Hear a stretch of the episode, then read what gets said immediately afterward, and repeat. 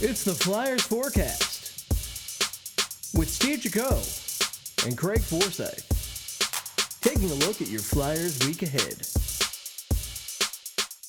Hello, everyone, and welcome back to the Flyers Forecast. My name is Steve Jaco. This is Craig Forsyth, and we are here to talk about your Flyers week ahead for the week of January 17th, 2021, or I guess January 18th, you know, the Monday start Yeah. of the week. Yeah, yeah. They'll, they'll hear it on the 18th, but whatever. They they know what you're saying. I'm personally not somebody who believes in the, the Sunday start to the week. I think that's absurd. Yeah, I don't believe in time and space, so that's a whole other discussion. We don't need to talk about your anti-time and space this religion that yeah, your cult that you belong to, Craig. We don't need to talk about that cult. You're in denial, but that's that's what it is, my friend. That's what it is. but you can't deny that these Flyers are off to a hell of a start. There you go. That's a pointless there- that's a transition right okay, Yeah, that's nice segue. Your 2 and 0 Philadelphia Flyers, the Floors themselves are they're great. They're they, they've had some rocky moments, but that's about the best you can ask for. Two regulation wins to start the season. Doesn't get much better than that. And they have quite a week ahead against two new additions to their division, the Buffalo Sabres and the Boston Bruins. So Monday, hosting the Sabres 7:30 NBCSN. That's a national game, right, Craig? Yep, yep. National game on Monday. Better cameras, worse broadcast crew. Pretty Seven much. start. That is actually. That's actually okay. Yeah. It's okay because you have the the good, the superior broadcast crew, the local guys for the rest of the week. yeah, that's right. Tuesday, hosting the Buffalo Sabres yet again. Time for the Fandemic crew, the Flyers Fandemic crew, to show up with the air horns outside of the Wells Fargo Center for the team to not hear them yell, shoot, and blow air horns. Fandemic is a hell of a term, by the way. I love that. Oh, that was my favorite thing about the Philly season because there was nothing else to like about that. that is that's pretty good though. That's good stuff. Uh, hosting the Buffalo Sabres again, 7 p.m. NBCSN Philly. That is uh, so Monday and Tuesday, both playing the Sabres. And then Thursday, heading up to Boston, shipping up to Boston to play the Bruins. 7 p.m. game, NBCSN Philly.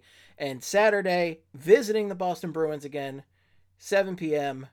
Couldn't, couldn't start a little earlier on a Saturday. Come Yeah, on, it can you know give us a. Saturday night, but whatever. I love Saturday afternoon games. I'm all about them. Oh yeah, same. Saturday night game against the Boston Bruins. That's on both the NHL Network and NBCSN Philly. So you get your you can pick your poison if you're outside of the Philadelphia area, I suppose. Yeah. But you're probably gonna have to deal with the NHL Network. yeah, you're probably gonna deal with uh which I believe still will get the uh will still get JJ and Jonesy. So that Oh, will be you uh you should be fine, yeah. And uh Uh, that having a good time. that is the schedule for uh the first place Flyers, who are uh, first in the Mass Mutual East Division of the NHL after going 2 0 0 with a plus six goal differential in uh, their first series of the season against the Pens.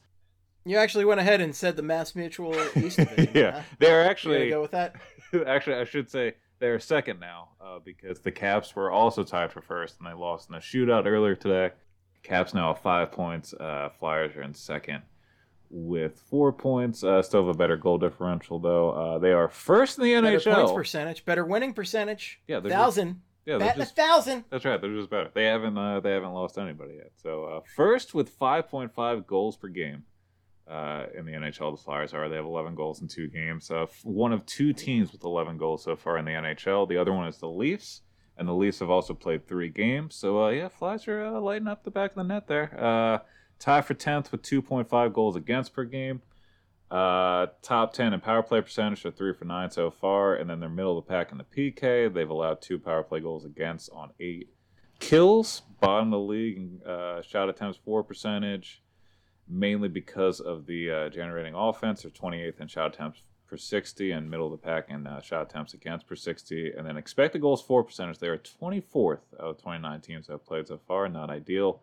43.57, and again, that's because of the uh, not creating enough offensively. They're 22nd in expected goals for per 60, and then middle of the pack again, 16th in expected goals against per 60. So pretty much the Flyers so far. Uh, not great Whatever, numbers. nerds. Yeah, well, not great numbers against the Penguins at 5 5. Really didn't matter because the Penguins like to have fun in terms of D zone coverage this year, apparently. Jarry had some moments, and the Flyers did they were pretty opportunistic, which again, maybe a little bit of luck, but also the you know good teams capitalize on good chances. So uh, I'm gonna lean into that theory a little bit because on Friday, Konecny did have a hat trick, four point game, uh, and Konecny is tied with McDavid for the NHL leading goals with three, and is one of five players with five points so far. So the offense looks good. Special teams looks, uh, or at least power play looks a little bit better than it did last year. Carter Hart's played pretty well the first two games, played really well on Friday. That's about where the really fun and exciting news uh, kind of stops for the Flyers this week, this weekend at least, uh, because yesterday. Debbie Downer today, Craig. Yep, I'm bringing a lot of you know two wins, but maybe not the most beautiful wins, and also So Forsyth Frowner, folks. that's right. That should be a new segment that I do almost every week. So, uh, but anyway, Couturier, Sean Couturier took a weird hit early on in the uh, in the Friday win, left the game early, did not come back, and is out at least at least two weeks with a costochondral separation. Now, I don't need to explain that to most of you, but I'm going to explain it to the the dummies out there in the crowd. Uh, that occurs when the rib tears away from the cartilage that connects it to your breastbone. Uh, this type of injury usually is caused by a sudden impact to your chest. Symptoms include sharp pain when you breathe, call for sneeze, and if you if that definition of the injury sounds familiar, that's because Kurt put it in this article uh, that he wrote about Couturier, and I'm pretty sure Sam Carchidi tweeted the same thing out because it's the first thing that comes up when you Google this injury because nobody actually knows how long it's going to take. Uh, to the the few people in the know, Steve, it sounds like it's going to be at least two weeks, if not longer. So it does not sound like if you if you were to take a random guess for how long he's going to come back, it doesn't sound like we're going to luckily you know land and get to getting Couturier later in the week. It sounds like a thing he could be out closer to three weeks a month, if not more. You know, Craig, I'd say this sounds bad and painful. I was gonna say it sounds more painful to me, Stephen. And uh, it's you know he's missing the his rib is not connected to his breastbone. I, I don't have any way to do this segue. Look, he's gonna be out two weeks, Steve, and uh, that is you know from the Pens uh, that Pens game on Friday. That means he would miss about six games if he came back in exactly two weeks, which is ten point seven percent of the season. He's out four weeks, a month, which is again some people are guessing he's going to be out more than two weeks. It's definitely going to be at least two weeks. A month would be about 14 games, which is a quarter of the season. Not great. Not great for your top line center, the guy that is pretty much defines your uh, defensive presence on the team.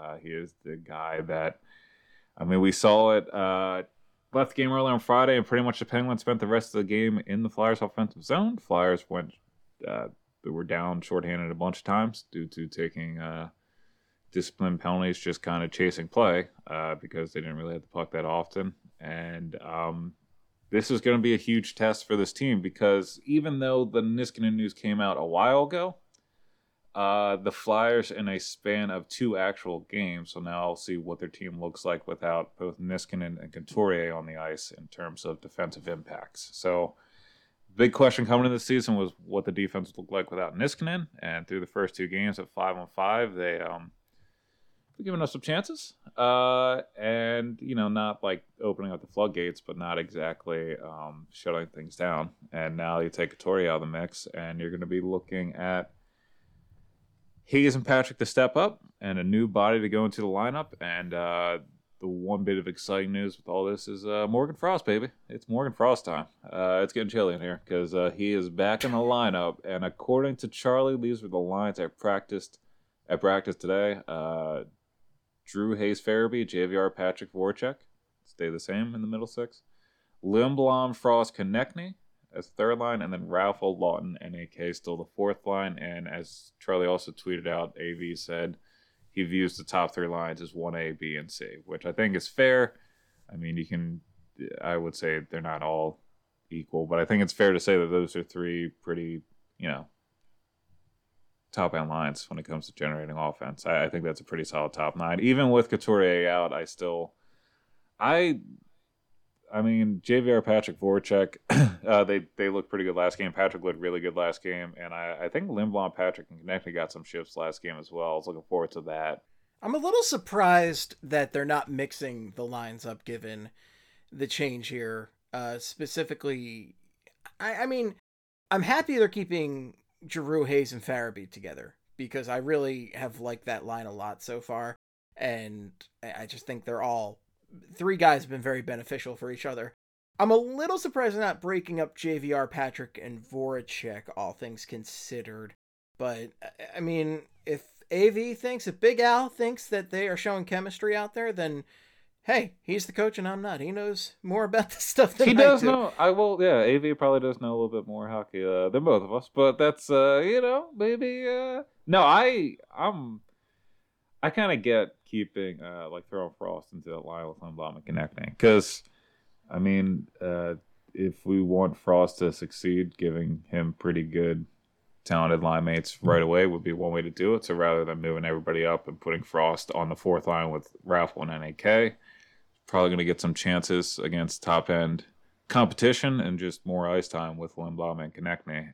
I do like keeping that fourth line together too because I think that fourth Yeah. line has largely been good. I know NAK had a couple penalty issues, although uh, one of them was pretty damn questionable pretty- in my yeah. opinion. And they also scored in the first game too. Overall, I, I like keeping that fourth line together. I also don't like. I would prefer JVR Patrick and Voracek over JVR Frost and Voracek because Patrick's looked pretty good in the first two games back, and I I feel like JVR Frost Voracek that feels like a goal against. Like just Oh, I- I wouldn't do that. together. Yeah, I don't know.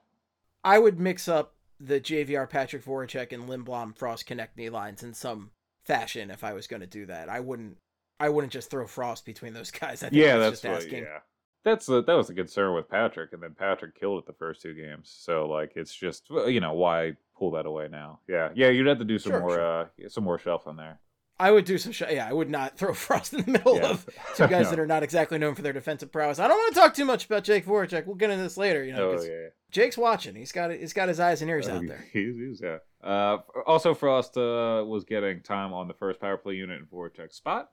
Uh, G in his usual spot, Provorov at the top of the umbrella, Frost on the right, Hayes in the slot, Konecny in front. Again, some wrinkles to the power play units. Uh, we'll go over that during the week on Fly Probably as well. Uh, and as for the Flyers' opponents this week, Steve, uh, first on deck, series against the Sabres, who they'll be playing on Monday and Tuesday. Sabres so far, 0 2 and 0 with a minus 3 goal differential after losing uh, their series against the Caps, which was a back to back on Thursday and Friday. Lost 6 to 4 in the opener, 2 to 1 on Friday. Both games, they got to the net at 5 on 5. Uh, Eichel and Hall looked pretty good at 5 on 5. And uh, defensively, they are doing pretty well in terms of limiting chances against at 5 on 5. So, speaking of that, uh, 17th in goals per game, 22nd in goals against per game. So, maybe not, you know, in terms of the results, but uh, 17th ranked power play, 29th ranked penalty kill. That's only because they've had two penalty kills so far in the season. They let up a goal on one of them. Uh, they are 12th in shot attempts for percentage, uh, 25th in generating offense, third in limiting shot attempts against per 60, and then fourth in expected goals for percentage. Again, 24th in generating expected uh, generating chances per 60, and then first with 1.09 expected goals against per 60. So the Sabres, uh, you know, 0-2 and 0, but they did add all. Uh, I think they have a second line that's a little more dangerous. And uh, speaking of that, Taylor Hall was added from the Coyotes during the offseason, signed a one year, $8 million deal. Uh, 52 points, 16 of which were goals in 65 games last year between the Devils and Coyotes. So far this year, he's got three points, uh, one of which is a goal and two shots in his first two games. They spent spent the first uh, two games on line with Jack Eichel, who's going to be I'm imagining he's going to be stapled like all year long. That seems to be that would be the smart thing to do in Buffalo. Played the first two games with Tage Thompson, and the trio of five and five generated over 60 expected goals for percentage, 60.19 in 20 minutes, and they broke even in goals with one for and one against. They're not going to be paired up uh, in the lines going forward, though. It looks like it's going to be Taylor Hall, Eichel, Miroslav and Reinhart. Yeah, yeah. It's going to be uh, Jochen Hesch. is going to be no Hall, Eichel, and Sam Reinhart, who uh, Reinhart missed part of games, uh, part of the game on Friday, but he returned to the lineup. And that line, that's going to be a pretty fucking good line. Hall and Eichel are widely known as good hockey players, and Reinhart is uh, somebody who like is pretty good in terms of driving play, and maybe doesn't get as much love nationally because again he's on the Buffalo Sabres and isn't Jack um, isn't Jack Eichel. So, uh, but in terms also with Hall, another move that I think people forget that kind of improves their depth a little bit. Eric Staal. Uh, Eric Staal was traded from the uh, Wild to the Sabres and a one for one for Marcus Johansson. Uh, still scoring goals. He had 47 points last year in 66 games, 19 of which were goals. He had 28 goals in 16 17, 42 goals in 17 18, 22 goals in 18 19, and like I said, 19 goals last year. So, uh, Sabres are that You guy. say he's their- consistent. yeah, he's pretty consistent. Sabres added him to the top six, and uh, their second line now has been Victor Olofsson, uh, Eric Staal, and be Dylan Cozens, who was the seventh overall pick in 2019. Uh, that's going to be their second line. Uh, that's a projected second line coming up now. And again, Victor Olofsson, too, maybe not the biggest threat five on five, but still 20 goal scorer in his rookie season. Pretty big threat on the power play. Like, he's not, that's not somebody that he can, I guess, slouch off against. Uh, when they're in the defensive zone. So they're again they're top six: Hall, Eichel, Reinhart, Olofsson, Staal, Cozens. That's pretty talented. That's a pretty talented top six there. Um, and then along with Hall and Staal, they added uh, Tobias Rieder from the Flames, Cody Eakin from the Jets, um, Brandon Davidson from the Sharks, who's on the practice squad, Matt Irwin from the Ducks, who's uh, scratched, and then uh, Jack Quinn, who they took eighth overall uh, this offseason. Uh, and then also in the AHL, they added Dustin Tokarski and Stephen Fogarty. They lost Marcus Johansson, Wayne Simmonds, Jimmy Vesey, Michael Frolik, Dominic Kahun, Johan Larsson, Vladimir Sobotka, and Scott Wilson. So they didn't lose any heavy hitters either. Sobotka. Vladimir Just makes me think of the wire Sobotka. every time. It's a, he's over in uh, Switzerland now. This guy that was part of the uh, From fucking the uh, Docks of Baltimore Ryan to Switzerland's Ryan O'Reilly deal. But they're missing that leadership from Wayne Simmonds. He's already pounding Yeah. fools over in Toronto. Yeah, he's already beating the shit out of Ben Sherrod in uh, in Canada. Uh, and their bottom Toronto. six, with those additions and everything else going on, uh, Tobias Rieder, Cody Eakin, Tage Thompson is their third line. Tage Thompson was on their first line, still pretty bad at hockey on their third line now. Fourth line, Steven, Jeff Skinner, Curtis Lazar, and Riley Sheahan. How Je- how the mighty have fallen. Jeff Skinner on the fourth line out in Buffalo. Had a monster season his first year there in uh, I want to say 2018-19 had I, I thought he had 40 goals. Am I making that up? 40, 36. You might not be making that up. It he was, was, a up lot. there. It was a ton was of goals. there. Yeah, and now he's down in the uh, on the bottom line. And again, Like he had a classic contract year here. Like Yeah. whenever people think, oh, he just had a big year because his contract was up, it might have actually been the case for Skinner. He fucking killed it, yeah, and he just has not been the same since. that uh, and he might be a little bit of a hassle for the Flyers defense to uh, to work against because if he's on the fourth line, he's probably going to be going up against uh, Hag and Gus, who. You know, Skinner may be struggling offensively, but still pretty quick, still a pretty elusive skater with all the edge work and everything. He might be causing problems against that pair in the uh, defensive zone.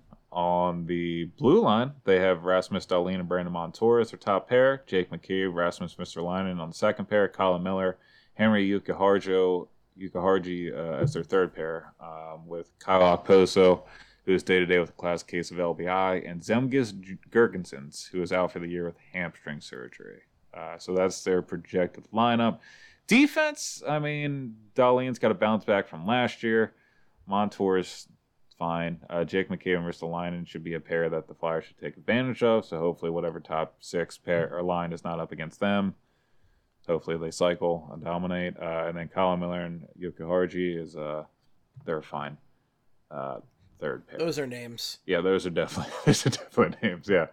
Uh, Bruins. Bru- Let's talk about the Bruins a little bit, Steve, because they are another interesting club uh, in terms of uh, transitioning from last year to this year. So the the Sabres should be a team that might look a little more offensive, maybe a little quicker up front than you would expect.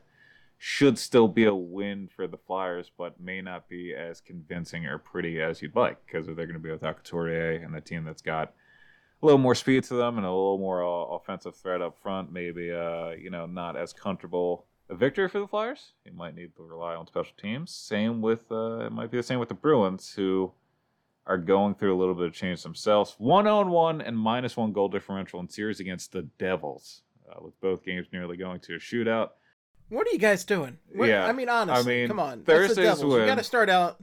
I mean, not every team can start out two and zero against fierce division rivals. Like, oh, I, I, the Bruins do not have a rival with the Devils, but th- that's a team they should have gone they should have had two regulation wins against, and I'm very surprised they didn't. Yeah, they should have been able to. Again, you know the the Devils are not. They might be a little bit better than people think this year. I, don't think they are, but they shouldn't be. They, they shouldn't be uh, causing you problems. And the first game, the Bruins were a little bit unlucky for it to go to a shootout. I know they were up by like nearly 20 in shots, and the Devils' second goal bounced, literally bounced off, I think, four people in front and then went in. So it was a little crazy. But the second game, they got pushed around a little bit and then lost 2 to 1 in a shootout. In the third period, they got pushed around a lot at 5 on 5, and it was not. Uh, it was a tie game, so it wasn't like the Devils were chasing the game and the Bruins were just trying to close it out. It was, uh, you know, it was a, a game that they should look better in. And uh, speaking of that point, they are tied for 26 in goals per game, and they are tied for fifth in goals against per game. Uh, one of four teams left in the NHL with just three goals uh, so far or less, and also the only team in the NHL so far that does not have a five on five goal so far this season. So they've been doing all Wow. their work at special teams. That sounds bad. It's not great. Uh, and uh, again, It's a real shame. I hate to see it. Hate you hate to see it. Two of their se- uh, three goals have come on the power play. They were two for seven on the power play, eighth in the league at 28.6, and one of eight teams with 100% PK, eight for eight on the penalty kill. So they've given up four power plays a game in their first two games, and uh, 11th in Corsi four percentage, uh, 18th in generating offense, 7th in uh, shot attempts against per 60, 13th in expected goals 4 percentage, middle of the pack in both uh, chances for and against uh, in terms of uh, quality of chances.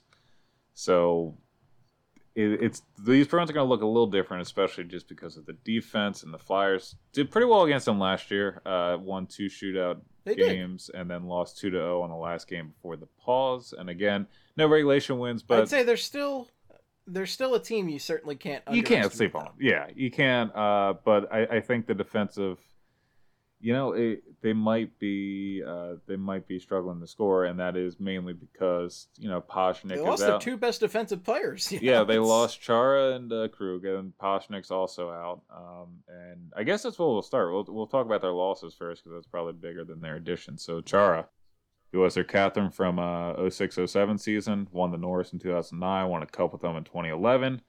Uh, they pretty much played chicken with him in terms of signing a contract until late in the summer, and then Chara was like, "Well, I'm going to Washington," and he signed a one-year deal. know, Zdeno Chara is the king of chicken because he's got that. th- Isn't that picture where he's in the Oh my God, yeah. park ride? He's in a chicken. yeah, that's right. I forgot about that. Yeah. If you've never seen Oh no, this wait, picture, he's folks, in a. Uh, I thought it was a bunny costume. damn it! Wait, no, no, no. There's that picture, be- but oh, okay, there's multiple. a picture where he is he's jammed into an amusement park right? Yeah, you better search it. and I he doesn't fit because Zdeno Chara is approximately 11 feet that. I- tall. yeah, I think he's about eleven foot five. Yeah, he's pretty. tall. He's huge. It no, it is. It's a rooster. He's in a giant rooster. Okay. And if you've never seen this picture, Craig, I am going to send it over to you Oh, you because it it's hilarious. But he's jammed into this rooster amusement park, right? So as we know, Zdeno Chara is the king of chicken. And you come with the king, you best not miss. That's what he says in that rooster. Uh, Chara, by the way, signed a one-year deal with the Caps, 795k, just before New Year's. Uh, and also Torrey Krug, another big part of their defense, uh, had 49 points last year, nine goals in 61 games last season. And also, it sounds funny that like saying a, a defenseman may be playing a part in their lack of. Oh, that is. Oh, that I did not see this one. No, I've never seen this one. Never mind. I was thinking about him It's fantastic. actually in like a bunny costume. Yeah, I thought there was something like that. Maybe I'll make. No, there up. is a picture Okay, of him in a bunny costume. No, there is. But there is. him It's on just the, that ride is pretty good. Yeah, the rooster ride. is pretty good. But that's, I mean, you know, when you lose the rooster, you lose the king of the the coop. Yeah, king of the I'm, farm, I'm yeah. done with rooster. you, you can't. But yeah, you don't get to run the farm. Chara-.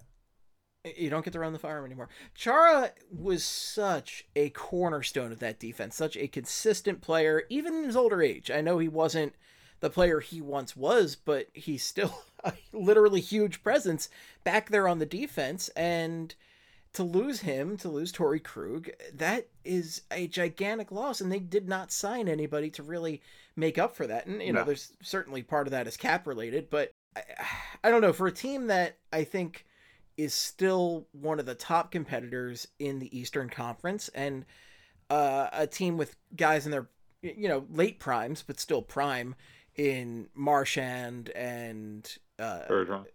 Bergeron, you know, and I, I would say Pastrnak's right in his prime. You really can't screw around. You need to really capitalize Yeah. on that, and I think that was And really Krejci. just dumb on them on their part. And Krejci, honestly, too. Like they've had Yeah, a couple Krejci's guys. a really underrated part of this team. Yeah, like that's. I think that's a big thing. Uh, real, real quick with Krug though. Uh, nine goals last year in 61 games. He had two 14 goal seasons and a 12 goal season in seven years as a Boston regular. I mean, getting 10 goals as a defenseman is a pretty big deal. So he had, in terms of goal scoring among defensemen, Krug is a big loss for them. Like it's not the reason why they haven't scored at five on five yet, but like that is a pretty big element to lose. And uh, yeah, I think that's the thing about the Bruins is they have been relying on these names: Marchand, Bergeron, Krejci, Chara for a while, um, Pastrnak, Rask, like all these guys for a while, and they didn't do anything to kind of replace them. I'm not expecting the Bruins to suck. You're right. Like you, you were saying that earlier, they're not going to fall at the face of the earth, but I think you know there might be some uh, cracks in that defense now because looking at the lines and they've been they right now they've been having problems filling in for Pastrnak because the top line was Marchand, Bergeron, Anders Bjork for the first two games, and now these are the lines uh, that Cap Friendly had going into this week: uh, Brad Marchand, Bergeron, Jake DeBrusk on the top pair, top line, uh, Nick Ritchie, David Krejci, and Jack Studnicka on the second line, and Studnicka was somebody else they were trying with Bergeron and uh, Marchand for a bit too, but that top six right there, that's not as threatening as it has been from Boston and um for you know the last couple of years here. And really how they've been dominating too is that top line fucks and generates and really it has the biggest differential in terms of like outplaying the other team and then the other three lines have kind of been able to hold steady and just outchance the other team and just not cost them games. So it's when they don't have that dominant line either, I think that's kind of where the lack of offense comes from. So if they if the Flyers are able to get out on Marchand, Bergeron, and DeBrusk with Provorov and, and Braun and just kind of take them out of the game, then I think it's going to be a really rough, grinded out, you know, low scoring game that hopefully the loss of Couturier doesn't kill the Flyers uh, with. But uh, they're bottom bottom six too. Anders Bjork, Charlie Coyle, and Craig Smith, who was one of the additions that we did not talk about. Uh, Trent Frederic, Sean Kuraly, and Chris Wagner is their bottom line. Uh, their Bruins' big addition this uh, season was Craig Smith. Had 31 points in 69 games last year for the Preds, uh, 18 goals. Dude just loves scoring goals. I mean, he's a crack. He knows how to score. So he's got five. Well, I was gonna say, what are you really adding when you added Craig? Like that's come on. Yeah, he just uh, he just loves getting in. Five 20 goal seasons and only three seasons where he broke 40 points. So uh, again, not a lot of setting up on the on the Craig Smith front. Guy just lights a lamp. But a decent third line. Oh, no, he- certainly. He's a good. I think that's a bigger addition with Pastrnak in there. But uh, the Yeah. fact is, there where they they didn't really need help offensively per se because you did have Pastrnak and Yeah. Marchand and Bergeron. The, the problem was defense. Yeah. And the fact that they lost their two best players is. St- I like Charlie McAvoy a lot, but he is not ready to be the cornerstone of no, that defense. he's not going to be. Um, Craig Smith, by the way, three-year deal, three point one million a year, and um, they also added Greg McKegg to the uh, taxi squad. But no, no, Charlie McAvoy is not Mainly for to- his name being fun. Yeah, just Gregory McKeggery. Yeah, just the most fun. You, you're right though. McAvoy is McAvoy is a monster, and he's gonna take on a bigger role and responsibility this year, and probably look really good. But yeah, their defense. Uh, Jeremy Lauzon is on the top pair with them, who hasn't gotten regular NHL minutes yet. Matt Grzelcyk and Brandon Carlo, who, or if Lauzon did, it was last year, and it wasn't that significant again. Grzelcyk and Carlo are the second pair, and that should be they should be fine. That should be a, a fine second pair. Uh, I don't know if it's gonna. They mix pretty well together. Grzelcyk's more of a mobile guy, uh, pretty good play driving numbers, and Carlo was successful with Krug as being the shutdown guy, more of a defensive clear the crease type. So maybe that's what they're going for here.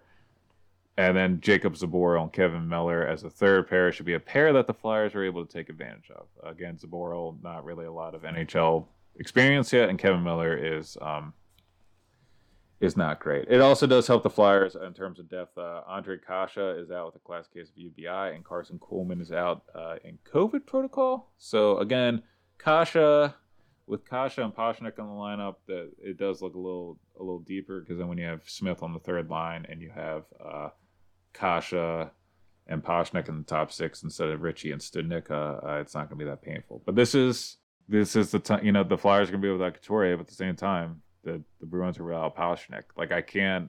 I know Couturier changes the complexion of how the Flyers are going to play and everything, but that really can't be an excuse this week when the Bruins are going to be without a guy that nearly scored 50 goals last year. Yeah. That's I feel like that's a pretty big. If there's going to be a trade off. Yeah, like that I think you have to take that trade off and figure out a way to to handle those I mean, if you're gonna have a trade off, like if if it's Pastrnak, Marchand, or Bergeron, like that's the only way that's an even trade off for the Flyers in any way, shape, or form. and and honestly, like again, looking at the matchups against the Sabres, I I think it's obvious Provorov and Braun who they're going up against. Against the Bruins, there's no discussion. They're going up- against that top line, and against the Sabres, I think they're going up against Hall and Eichel, and the speed and the work to the outside from Hall and Eichel against Provorov and especially Braun will be interesting. Uh, we'll, we'll see how that goes. And unfortunately, I think Hall and Eichel are both going to be coming down in transition on Braun's side. So we'll check that out. But I think in the Sabres, the big battle is going to be Olofsson. I'm assuming Olofsson, Staal, and Cozens would go up against Sanheim and Myers. And I would be interested to see how that goes. Because again,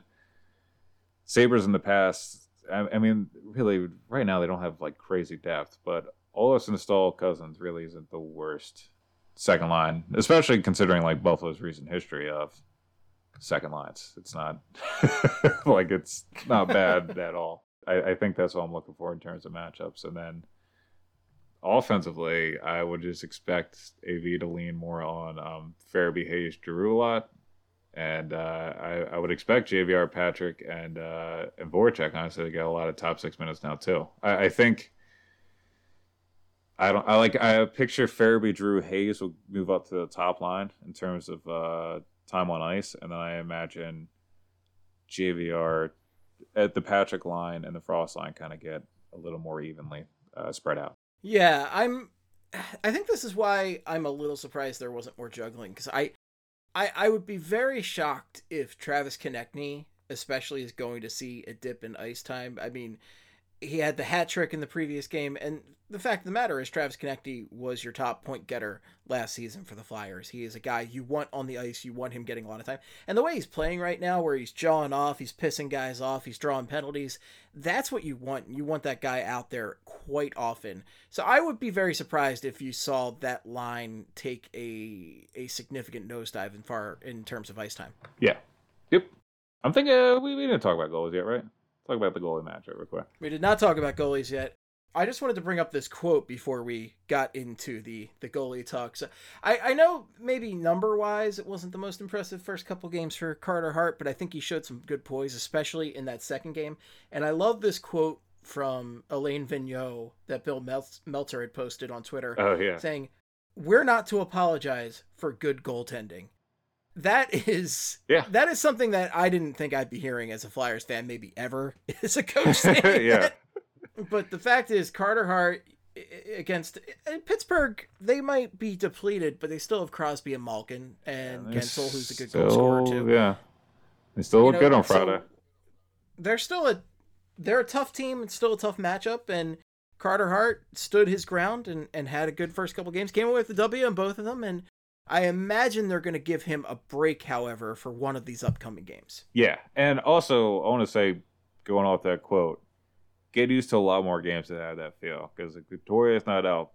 If Couturier is out for a while and he's not able to help uh, drive play a five on five, there's going to be a lot of nights where Carter Hart's going to have to stay on his head. Uh, again, the Niskanen loss in tandem is going to be interesting to see how that works out in terms of tilling the ice. But uh, yeah, you're right, and I think Meltzer already confirmed this a couple hours ago. We're recording on Sunday afternoon, so uh, Meltzer put out that Hearts and then on Monday, and then Elliott will get his first start on Tuesday to split the back to back, and that was something I, uh, we expected, and it makes sense with the way the season has gone and the schedule is laid out. Elliott last year 16 7 and 4, 899 save percentage, 2.87 GAA, and two shutouts. And as we as we went to bat last year for Elliott a couple times, and I'll remind people this year, 899 save percentage sounds bad. Then it's not great. And they had a had a couple It's not ideal. yeah, a couple big games last year that really dropped that, like that that uh, that ass whooping out in Pittsburgh. He was in net for the first two periods, but then he's back a goalie, and he came up big in a lot of different spots, especially against the Caps last year, and uh, he came through in a couple other big games. I think of him as all reliable. Like he's I, a guy yeah, who I, I think he was fine. is in there. He does a decent job when you need him to. He he's not a shutout guy. He's not a guy who's going to come in there and eh, like Halak is probably the best backup situation you can ask for, yeah. right? Like Halak yeah, is such a, a stud when you stick him in there, but Elliott is he's a great like elder statesman, right? He's the guy oh, who yeah, kind of anchors your team. He's a great clubhouse guy. He's a great mentor to Carter Hart and he again, there's a few games where he'll drop some bombs. He'll be hot fried ass out there, but for the most part, he will yeah. step in and usually have a solid game for you. And it seems like those injury concerns really aren't as problematic as we thought they'd be two or three years ago, which is good and is fine for a backup aging goaltender. Uh, for Buffalo, um, so based on their schedule, they had a back to back with the Caps that ended on Friday, and they don't play again until this Friday at Washington. So um, we we should see uh, a split in the goaltending. We should see one of both Linus Ullmark and Carter Hutton, uh, former uh, Phantom alum. But Ullmark stopped 19 of 21 in his uh, loss on Friday. He went 17 14 3 with a 915 save percentage, 2.69 GAA, and one clean sheet last season. And Hutton, five goals against on 27 shots against, and lost to open the season and he was 12, 14, and 4 with an 898 save percentage, 318 GAA, and two shutouts last season. So, again, they like I wouldn't say the Sabres. Uh, I don't think the Sabres goaltending is terrible, but it, it should not be a game changer. they should not be blanking no, you if, no. uh, yeah, if I especially the game you get Hutton. I mean, I love Hutton, but he's not like the their defense in front of them. The times you had that Ristolainen pair out on the ice, I, I think you should be able to take advantage of them. I would be very disappointed if the Flyers can't take advantage of Buffalo's goaltending and put up uh, some points, especially after what they did to Tristan Jarry over the past couple days. A guy who had a real nice previous season, yeah. and the Flyers just embarrassed him. Yeah, and it's gonna be like a, a, another thing too when I think about the uh, playing the Sabres is the penalty kill. So if there's a way they can attack the penalty kill again, because the Sabres already gave up one on two power play opportunities, and then the uh, special teams last year, the Flyers had a, th- a game where they had three power play goals against the Sabres. So hopefully they utilize that to uh, to beat these guys as well. Uh, Boston, yeah, Boston. Uh, so Boston's schedule: two days off before uh, they play the Flyers on Thursday and don't play again until Tuesday after Saturday's game. So their fly the their games against the Flyers are their only two games in a seven game span in the middle of the, this season, the season where everything is going to be crunched together. So I thought that was kind of interesting. Thought that was kind of weird schedule wise, but whatever. Uh, Rask stopped 20 of 22 in the season opener, 26, 8, and 6 with a 929 save percentage, 2.12 GAA, and 5 shutouts last season. And then Halak, who stopped 29 of 31 in OTL on Saturday. 18 6 and 6 with a 919 save percentage, 2.39 GAA, and three shutouts last year. I'm thinking we see Rask both, ga- both games. Uh, but either way, this isn't really a situation uh, where there's a, a drastic drop off between Rask and Halak. Maybe overall, but the last couple seasons, Halak's looked pretty damn good. Yeah, I'd say it's probably the best one-two punch in the league as far as goaltending goes. Like, you really can't ask for a better backup situation where you re- it's seamless almost. Like yeah. th- these are very, very close in town. Now, the fact of the matter is, if Rask gets hurt, that changes the game entirely, and we saw that in the playoffs last year for Boston. But we are talking about or not, he wasn't hurt, but you know, Rask left and Halak was the guy. Mm-hmm. It just wasn't the same. Right. But this is a great one two punch, and it doesn't matter if you play either one, it's a tough matchup. Yeah. And uh, I, I mean, even with all their losses on defense, these guys are still capable of just. I mean, they lost on Saturday, or they lost on uh, Saturday. Looked pretty bad to the Devils, but Halak still played pretty well. I mean, it was a it was a one-one game until the last two seconds of overtime. Uh, so they they can cancel out all the chances the Flyers may get from what is now going to be uh, you know allowed by the the Boston defense. But we'll uh, we'll check that out when it happens. Uh, and right now we should talk about how we uh, fucking nailed the players of the week picks last week, Steve. Which is mainly that's well, a compliment for me because you usually do pretty well on them.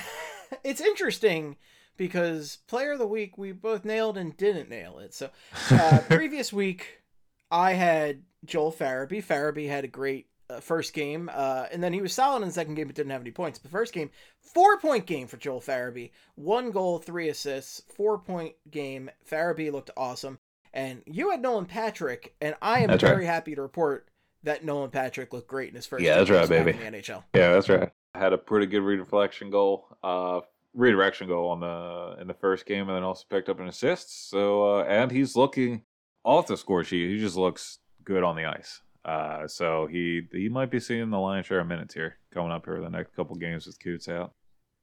I consider that a tie for us because Patrick hadn't played an NHL game in how long at that point? Oh yeah, I mean, if you want to take this situation where your guy got more points and mine lost, I'll I'll take it as a tie. Yeah, I was gonna give it I to will you. give it a tie Yeah. because I well the fact of the matter is the fact that Nolan Patrick Came had come back into the league after not playing for that long Yeah, and look as good as he did, that's really impressive. He looked freaking great. And just that's such a, a, a heartwarming story to have him and Oscar Lindblom back like they were and playing good hockey. That's just uh, the best story of the year and it's we're, you know, a couple games in. yeah. No, no, it really, it, it really is. Now, while we might have been tied for this, we st- neither of us won player of the week Hmm.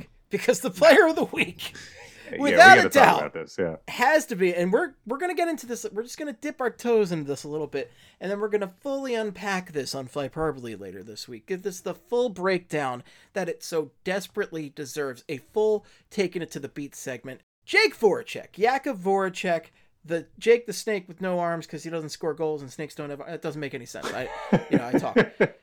Jake Voracek came out after the game on Friday night and just dropped a bomb on Mike Sielski, one of the beat writers for the, the Philadelphia Inquirer. Yeah, yeah, yeah. Sielski came out, asked Jake a question, and the camera. So all of it's like virtual Zoom questions, Hmm. and the camera has it was on uh, Voracek and Konecny, Yeah. and Voracek just lays into Sielski, says, Does it matter what I say, Mike? You're gonna write fucking shit every time, so it doesn't matter what you say. Yeah, it feels different. I mean, we got four points out of these first two games. I wasn't even gonna answer your question because you are such a weasel, it's not even funny. Next question. Holy shit. Yeah. Voracek just taking Sielski to task. Konecny just cracking up next to him. Konecny came so close to doing a spit take. I wish he had done it. Just, just like a Oh full-on God, spit yeah. take. Because he was drinking a bottle of water and he. I mean, Like, not to like I, Oh. honestly. the screenshots and gifs of this are amazing. Yeah, we're gonna we are gonna talk about it later in the week, but it had to be mentioned on this podcast because it was insane. I mean, it was. Uh, again, we're gonna talk about it later in the week, but I'm telling you Comcast right now. Sportsnet, NBC Sports Network is not somewhere that you hear fucking shit very Yeah. often. I do want to say, like, I, as a preview, I stay on the with Voracek, and I'm going to explain it in pretty good detail. And also, I, yeah, there's reasons I, I'm fine with Voracek's reaction, and I'm fine with how it came about. It was definitely random, and I was not expecting it, and I don't think, yeah, nobody was expecting it. Konecny's reaction was gold. Uh, that was, that was just amazing. We were also euphoric following that Penguins game because we all thought the Flyers were going to blow it during that game. Oh yeah, Because they they started out hot. They started out three up 3-0 in that game and we're like, "Yeah, pour it on. More, more." yeah, And then and then the Penguins scored a couple and then and then Couturier was hurt. yeah. And then it was a rough second period, so you really thought, "Oh, there's no way the Flyers win this game in regulation." And they did because Yeah, they they held on. Carter Hart played a, ga- a great game, and the the Flyers provided some offense to really put it away in the third period.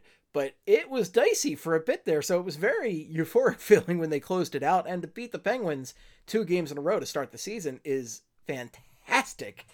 But to have Jake come out and do that was so shocking and funny and insane. I, I can't believe it. So, uh, player of the week, Jake Voracek, Jake who also had a fantastic pass uh, to Travis Konecny for one of his goals. Yeah, he- I guess that that was great alone, but this really put the icing on the cake. Voracek had some plays the first game too. Yeah, he's looked all right, and I think he is somebody that you know, if he's going to get those uh, maybe not these next couple games now, but if he's going to be put in the third line, they're going to be paired up against bottom six guys. Like, yeah, his speed's going to come through. So hopefully, uh, you know, this whole thing, I I think it's just funny, and also again, we've talked about Sielski on this podcast. He's a little bit of a weasel. I mean, like, there's not. There's times to critique players, and then there's also kind of going about the way that uh, Sielski has. And I think if I'm Jake Voracek, I think I call him fucking weasel to his face too. Uh, so yeah, there you go. That's and we'll def well we're gonna talk about this. This is the big thing this week. It's a big. This is a, a thing we'd like to talk about on Flyperbole in general, so it's definitely going to come up. So be on the lookout for that on Flyperbole later this week. Player of the week for this week, I am going with. I'm going with Oscar Lindblom. I oh think, baby, nice. especially if he's going to end up on the third line. I think him, Patrick, and or him, Frost, and Konecny could really get some big opportunities if they're not going to be getting the the first line matchups they were getting in the the first couple games. So Yeah. it could be it could definitely take advantage. I think Oski boy looked good, and I think now that he's got his bearings, I'm really I'm thinking he's going to step it up even more. Okay. I mean, I, I there's nothing wrong with Oski Boy. I like that pick. Uh, I am. Let's see. I'm gonna go with Carter Hart. Uh, because he's only gonna get. We already know he's not gonna start one of these games, but I think he is gonna see more action because Couturier is out. Uh, and I think the Sabres game should be the the Sabres games could be games where the Sabres outshoot the Flyers, but I don't know if he's going to see that many high end chances where he should get lit up. So he should make a ton of saves, and I think the games against the Bruins might be a little closer, more tight knit. So even if he loses, it might be something where he saw a lot of shots and only allowed like one goal against. So I'm going with Carter Hart. I think uh, goaltending, you know, goaltending matters a little bit in hockey. I think that's been talked about before. Just a little, just a little bit, yeah. tad. But I think it's going to be more important now with your best defensive forward out. And also, I, I think, yeah, like I said, I think he's going to see a lot of quantity this week, especially from the Sabres, but maybe not as many quality chances. Kind of hot. All right, I like it. Kinda I like it a lot. Yeah. It's a good week to do that kind of hot thing, by the way, since they're playing Boston. Anyway, continue. Oh, it is. I will be doing that quite a oh, bit. Oh, yeah. Yeah. If you have any feedback for us, the best place is on Twitter. You can reach Craig at Sports Are Bad. yep. I mean, I got uh, prospect reports out tomorrow. So if uh, you're listening to this, check that out today. That's what I got for tomorrow. All right, good stuff. You can follow me at Flyperbole or at Esteban, but for your hockey needs, make it Flyperbole. And speaking of Flyperbole, be sure to listen to us weekly on Flyperbole. Usually comes out mid to late week. Uh, typically Fridays. I think we might be aiming for Thursday this week. I think Thursday we're doing Thursday because, like we just talked about, Monday, Tuesday, Thursday are the games. So record on Wednesday out Thursday. Yeah, that sounds good sounds to me. good I'm to down me. for that. Yeah, all right. All right, all right, all right. Sports are bad. Flyperbole. Follow BSH Radio. Follow Broad Street Hockey. Be sure to check out all of the great podcasts that we are putting out there. We got Bill Matz's post game. We got Kelly Hinkle with checking out the competition. We got BSH Radio. So much tangy tent for you fine folks out there. Until next time, in the words of the great Gene Hart, good night and good hockey.